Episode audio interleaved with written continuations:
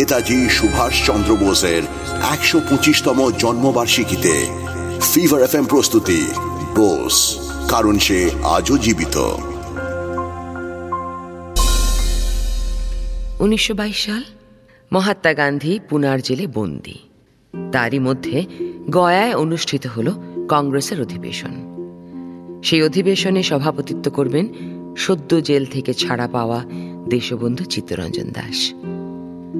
তিনি জেলে থাকা অবস্থায় কংগ্রেসে এমন কিছু সিদ্ধান্ত নেওয়া হয়েছিল যা তার বিশেষ মনোপুত হয়নি।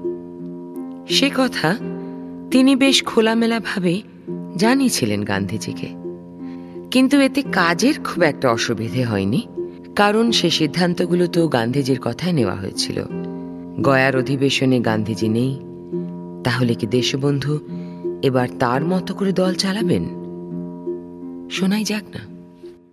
देशबंधु ये आप क्या कह रहे हैं? ये ये कैसे हो सकता है? भाई क्यों नहीं हो सकता है? मैंने क्या गलत कहा? देशबंधु देखिए हम आपका आदर करते हैं लेकिन इस मामले में हम आपसे सहमत नहीं हैं। सॉरी अरे पर क्यों? कोई लॉजिक तो होगी।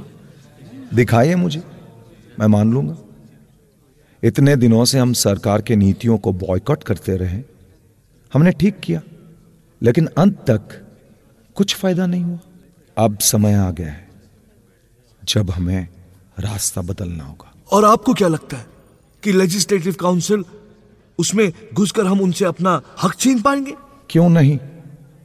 कोशिश करने में क्या तकलीफ़ है? पर हम क्या कोशिश करेंगे? हम इलेक्शन लड़ेंगे और जीत गए तो काउंसिल मेंबर बन जाएँगे। वहीं भीतर से हम अपनी आवाज़ उठाएँगे। जब भी लगेगा कि कुछ भूल हो रही है तो हम प्रोटेस्ट करेंगे। आसानी से कुछ भी वो लोग पास नहीं कर पाएँगे। देशबंधु आपकी सोच का हम कदर करते हैं। पर मुझे शक है वास्तव में सफलता हाथ आएगी कि नहीं? अरे आप क्यों नहीं समझ रहे हैं? ऐसे करने में ही हमारी भलाई है। विश्वास कीजिए। हमें कामयाबी हासिल होगी। हमें आप पे भरोसा है देशबंधु लेकिन हम महात्मा जी के बताए हुए रास्ते से कैसे हट जाए? क्यों? उनके बताए हुए रास्ते पे चलकर कौन से सफलता आए हैं? व्हाट ये क्या कह रहे हो सुभाष चंद्र? तुम अपने होश में हो कि नहीं? मैंने कुछ गलत कहा क्या? सुभाष चंद्र तुम में अब भी ये सब गहरी बातें सोचने की क्षमता नहीं है।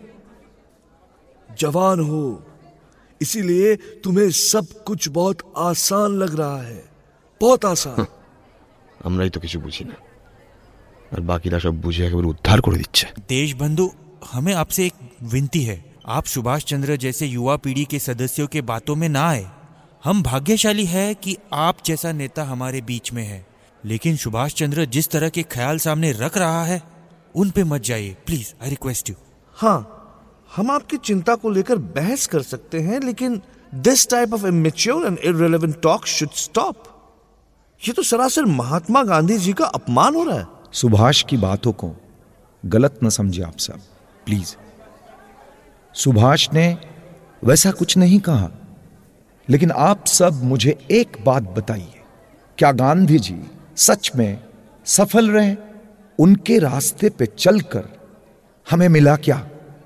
सुभाष ने जो आप सबसे पूछा उसका जवाब किसी के पास है क्या नहीं है দেশবন্ধুর এই কথা শুনে উত্তাল হয়ে উঠেছিল অধিবেশন কেউ ভাবতেও পারেনি যে গান্ধীজির বিরুদ্ধে এমন প্রশ্ন তোলা যায় উত্তপ্ত পরিবেশের আরও কিছু অংশ থাকবে ওপারে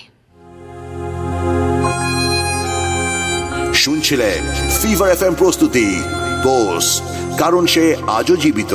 অভিনয়ে প্রয়াত সৌমিত্র চট্টোপাধ্যায়, ঋত্বিক চক্রবর্তী শিলাজিৎ মজুমদার, রজতাভ দত্ত, বিশ্বজিৎ চক্রবর্তী আর নারেশনে রূপা গাঙ্গুলি। আপনি শুনছেন এইচ টি স্মার্ট কাস্ট আর এটি ফিভার এফ এম এর প্রোডাকশন HD Smartcast.